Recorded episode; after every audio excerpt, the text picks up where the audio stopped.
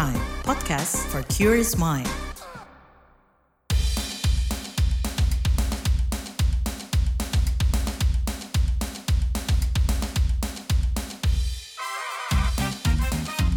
What's Trending KBR Pagi, siaran pagi radio paling update. KBR Pagi, siaran pagi radio paling update. Selamat pagi, apa kabar kalian semuanya di hari Senin 27 Februari 2023? Kembali lagi Don Brady menjadi teman pagi hari kalian semuanya di What's Trending KBR Pagi pastinya. Jadi Kementerian Keuangan itu jadi uh, trending topik ya di Twitter belakangan ini. Nah, institusi negara ini tengah disorot netizen tanah air imbas viralnya kasus anak dari pegawai Direktorat Jenderal Pajak Wilayah Jakarta Selatan yang diduga melakukan aksi penganiayaan. Tak hanya dugaan aksi kekerasan, netizen pun menyinggung postingannya mengendarai kendaraan mewah seperti Harley Davidson sampai Jeep Wrangler Rubicon. Nah belakangan diketahui bahwa ayahnya memiliki harta kekayaan hingga 56 miliar rupiah. Namun kedua kendaraan itu tak masuk dalam laporan harta kekayaan pejabat negara atau LHKPN. Meski kemudian yang bersangkutan kepada detik.com menyebut kalau mobil mewah yang disebut-sebut nunggak pajaknya itu bukan miliknya. Nah menanggapi ramainya pembicaraan di media sosial, Kementerian Keuangan mengecam gaya hidup mewah dan sikap pamer harta. Perilaku ini dianggap menimbulkan erosi kepercayaan terhadap integritas Kemenkeu dan menciptakan reputasi negatif terhadap seluruh jajaran Kemenkeu. Nah di internal Kemenkeu, Menteri Keuangan Sri Mulyani menegaskan dirinya menggencarkan pencegahan dan penindakan dengan mewajibkan seluruh pegawai menyampaikan LHKPN bagi pejabat negara yang wajib LHKPN dan laporan harta kekayaan atau LHK bagi pegawai Kementerian Keuangan yang tidak wajib LHKPN. Selain itu, Menkeu Sri Mulyani juga mendorong masyarakat untuk melaporkan pelanggaran jajarannya di Kementerian Keuangan, khususnya Direktorat Jenderal Pajak. Kita bakal bahas soal demi integritas Menteri Keuangan ajak laporin pelanggaran pejabatnya. Tapi seperti biasa, sebelum kita mulai, kita dengarkan dulu komentar warganet plus 62 berikut ini.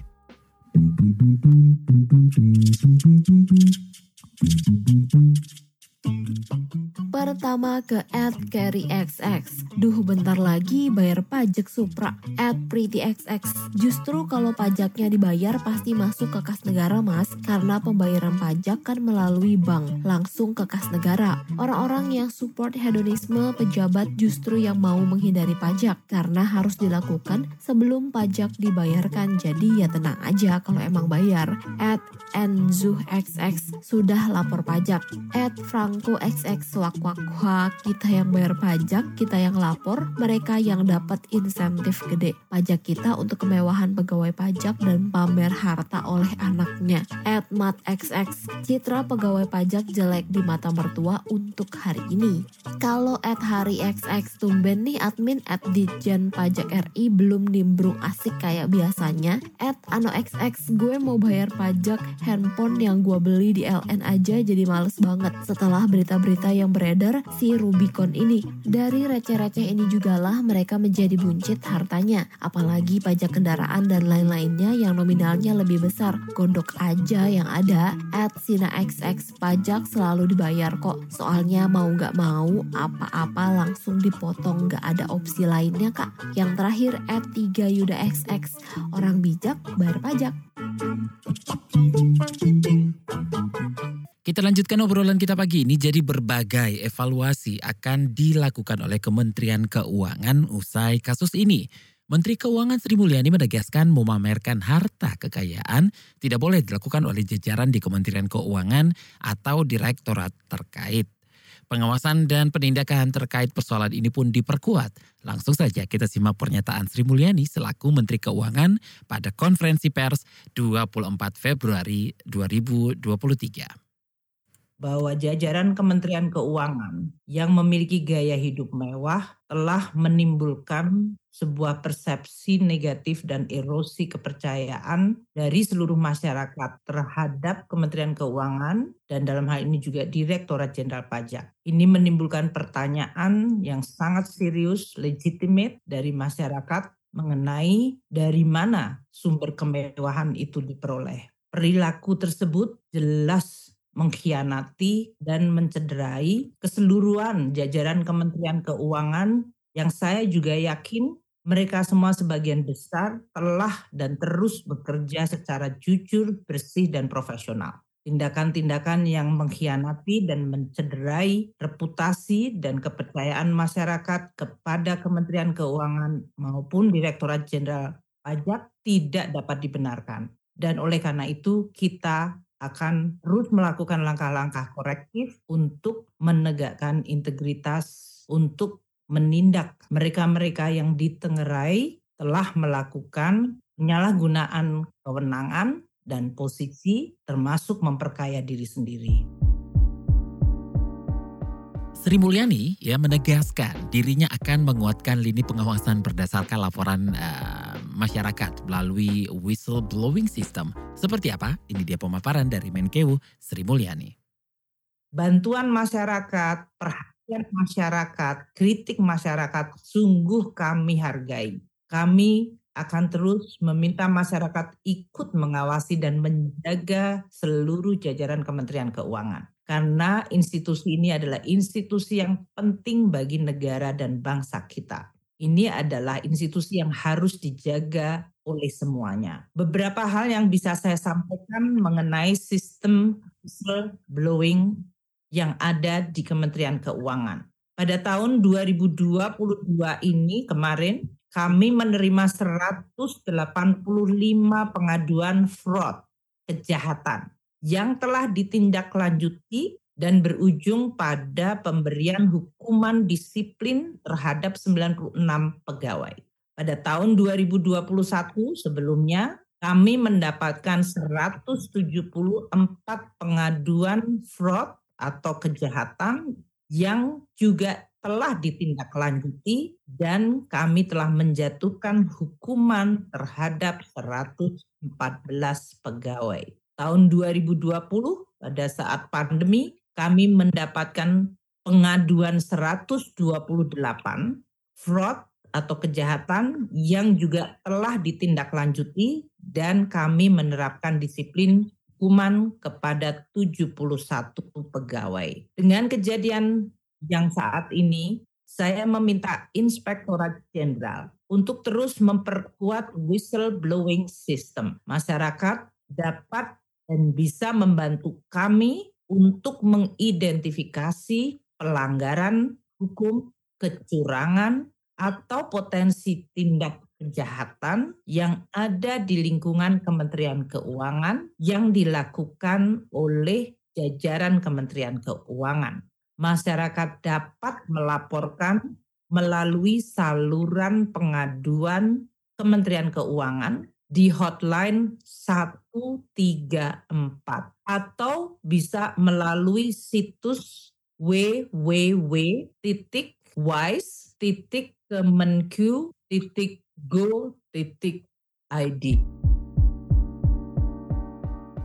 Menanggapi persoalan ini, Wakil Presiden Ma'ruf Amin meminta semua pejabat menghindari gaya hidup mewah dan memilih hidup sederhana. Ma'ruf Amin tidak ingin gaya hidup pejabat yang hedonis membuat kepercayaan masyarakat menurun.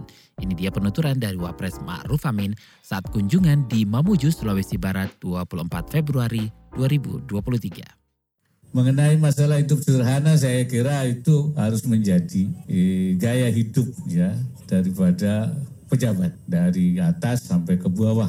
Ya jangan sampai hidup hidup. Saya kira tindakan Bu Menteri itu sudah sudah benar. Ya kalau ada pejabat yang memamerkan hidup hedonis itu perlu diingatkan. Jangan sampai ada ketidakpercayaan masyarakat terutama mereka yang membayar pajak kemudian mereka menjadi wah ada ketidakpercayaan pajak saya digunakan untuk kepentingan orang per orang. Saya kira itu penting. Dan Pak harus dipastikan bahwa pajak yang dibayar oleh masyarakat itu memang dimanfaatkan kembalikan untuk pelayanan masyarakat. Apa sekolah, apa jalan, infrastruktur, bantuan sosial dan semua yang untuk kepentingan masyarakat itu. Ini kepercayaan itu penting karena itu kalau ada ya saya kira tindakan Bu Menteri tepat sekali.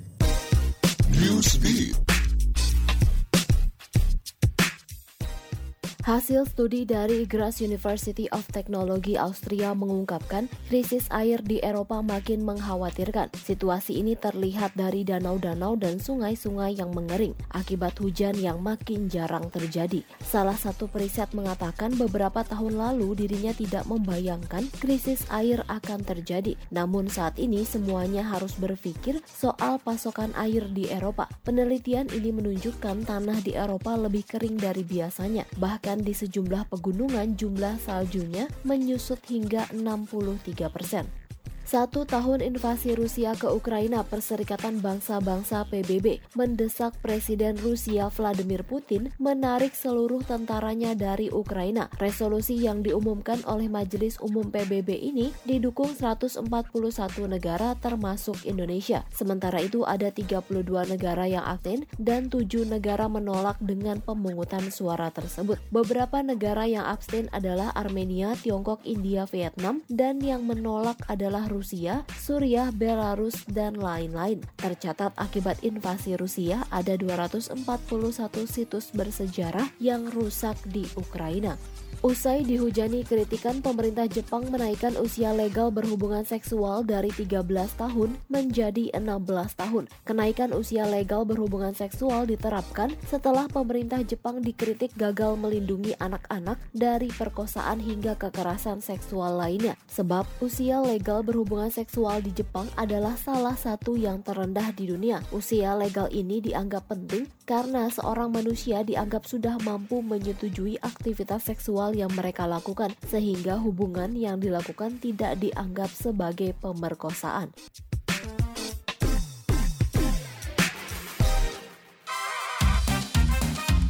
What's Trending KPR Pagi, siaran pagi radio paling update.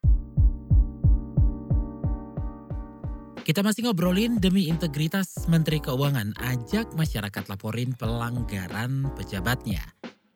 Nah, apakah kasus ini mempengaruhi kepercayaan publik dan bagaimana pengaruhnya terhadap penerimaan negara yang bersumber dari pajak?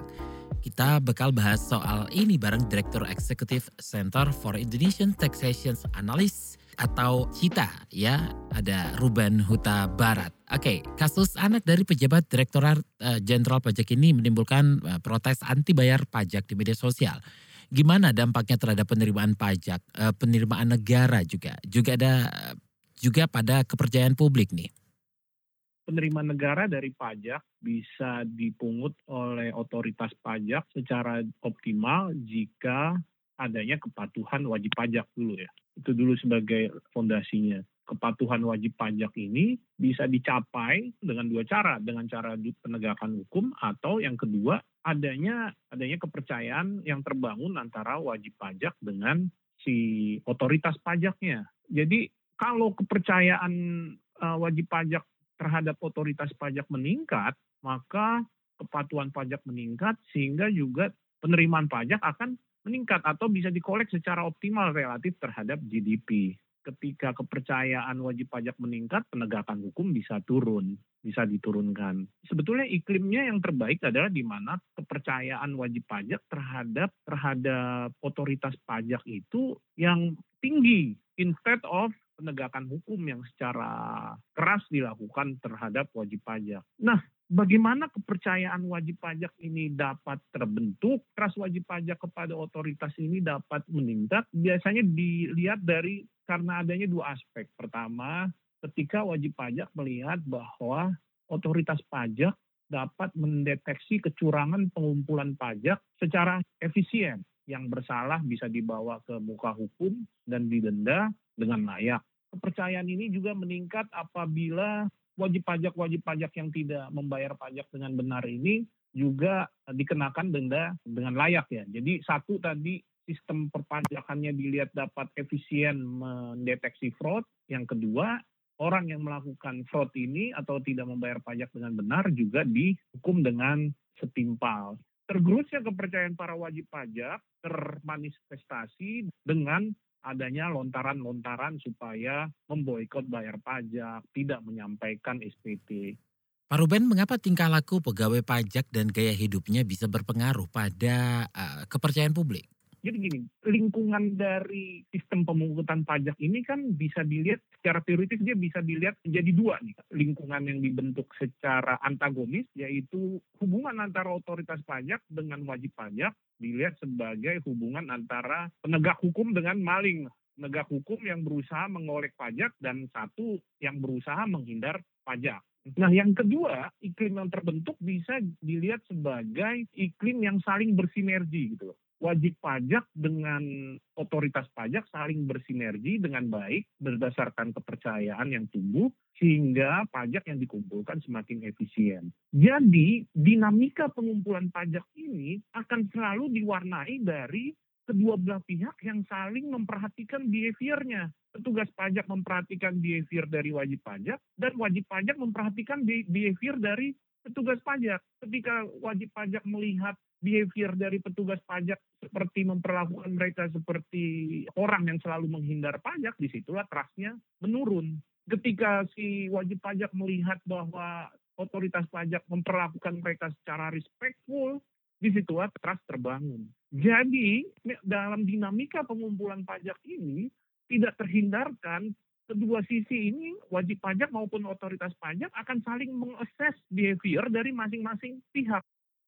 Nah, situs uh, whistleblowing system sendiri cukupkah untuk menjaga integritas dan tingkah laku seluruh jajaran uh, Kementerian Keuangan nih?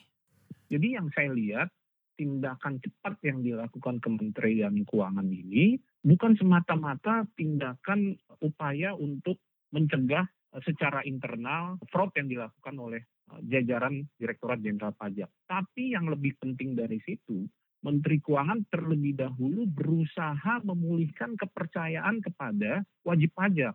Bagaimana cara memulihkan kepercayaan wajib pajak? Persepsi wajib pajak yang dapat meningkatkan kepercayaan kepada otoritas pajak adalah jika wajib pajak melihat bahwa otoritas pajak ini menghukum wajib pajak yang tidak membayar pajak secara setimpal. Sistem ini dapat melakukan hal seperti itu. Jadi ketika Menteri Keuangan memberikan sanksi kepada aparatnya yang diketahui terlambat atau belum membayar pajak daerah, dia yang pertama kali dilakukan adalah memberikan hukuman terlebih dahulu sehingga memberikan sinyal kepada wajib pajak bahwa ada pembayar pajak yang walaupun notabene merupakan aparatur pajak juga dilakukan sanksi. Walaupun pada tahap ini adalah sanksi kepegawaian terlebih dahulu untuk memberikan sinyal kepada masyarakat umum bahwa walaupun ini pegawai pajak ketika mereka gagal membayar pajak juga maka mereka juga akan dikenakan sanksi yang sama. Sekali lagi hal tersebut untuk memberikan rasa percaya kepada masyarakat bahwa di kemudian hari apabila ada lagi aparatur pajak yang melakukan kecurangan, maka dipastikan apabila informasi tersebut diberikan oleh e, masyarakat, maka aparatur tersebut bisa diberikan hukuman. Jadi tindakan-tindakan ini tindakan-tindakan yang dilakukan Kementerian Keuangan adalah untuk menahan laju penurunan kepercayaan yang telah terjadi dalam dalam beberapa hari ini. Nah, seberapa penting sih Pak pendapatan pajak bagi sebuah negara yang harus disadari uh, masyarakat nih? Dalam negara modern, seluruh negara sudah mengandal, harus mengandalkan pembangunannya dari penerimaan pajak kalau kita mau mencapai cita-cita negara yang sudah digariskan oleh founding father kita, maka jalan satu-satunya untuk membiayai pembangunan harus mengandalkan pajak. Ketika ada risiko pengumpulan pajak ini tidak dapat dilakukan secara efektif dikarenakan penurunan kepercayaan, maka hal yang terutama harus dengan cepat dipulihkan itu adalah kepercayaan masyarakat. Jangan sampai karena memperoleh kepercayaan itu lebih sulit dibanding menghilangkan kepercayaan itu. Membangun kembali kepercayaan dari pembayar pajak yang sempat hilang ini, itu jauh lebih sulit gitu. Selain membangun kepercayaan, tentu juga sosialisasi untuk meningkatkan kesadaran kepada masyarakat pada umumnya bahwa negara kita ini, pembangunan negara kita saat ini mengandalkan dari penerimaan pajak. 80% lebih dari penerimaan pajak. Jadi bisa dibayangkan apabila tingkat kepatuhan wajib pajak menurun, dengan sendirinya yang terganggu adalah pembangunan pembangunan negara kita secara keseluruhan. Pembangunan terganggu yang mengalami dampaknya ya masyarakat Indonesia secara keseluruhan. Terima kasih Direktur Eksekutif Center for Indonesia Taxation Analyst Ruben Huta Barat.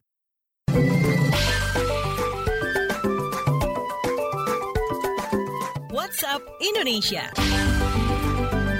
WhatsApp Indonesia dimulai dari Solo, Jawa Tengah. Pemkot Solo mulai salurkan bantuan bagi ribuan warga korban banjir Sungai Bengawan Solo. Wali Kota Solo Gibran Rakabuming Raka mengatakan bantuan disalurkan usai verifikasi data korban banjir selesai dilakukan pada pekan lalu. Bantuan yang disalurkan berupa bahan pangan pokok, di mana dana bantuan diambil dari anggaran tak terduga APBD Kota Solo 2023. Total bantuan yang disalurkan tersebut sekitar 1,5 miliar rupiah. Tak sekedar sembako, Gibran juga memastikan pemerintahannya memberikan bantuan pembaruan dokumen kependudukan bagi warga korban banjir yang dokumennya hanyut, hilang, atau rusak.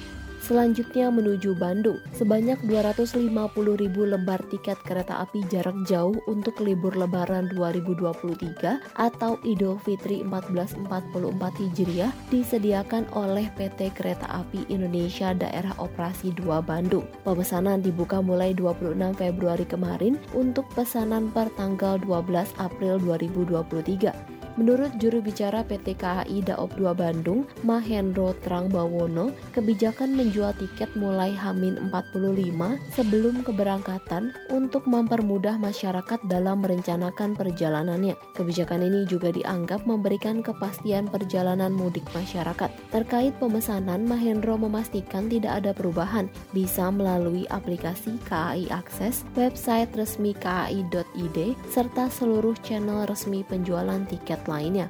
Masih seputar angkutan lebaran, PT KAI Daop 3 Cirebon mulai menjual tiket lebaran untuk berbagai kelas dan ke sejumlah tujuan, seperti DKI Jakarta, Jawa Tengah, dan Jawa Timur. Diterangkan Argo Cirebon tujuan DKI Jakarta ada 45.000 tiket dengan empat kali pemberangkatan yang dijual. Tujuan Jember, Jawa Timur ada KA Rangga, Jati dengan 11 ribuan tiket, dan tujuan Semarang serta Brebes menggunakan KA Kaligung dengan 38 ribuan tiket. Total tiket yang dijual adalah 95 ribuan. Jumlah ini belum termasuk KA tambahan. Demikian WhatsApp Indonesia hari ini.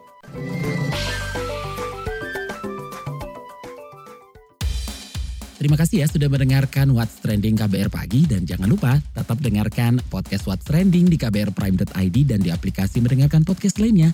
Don't Brady pamit, besok kita ketemu lagi. Stay safe, bye-bye. What's Trending KBR Pagi, siaran pagi radio paling update.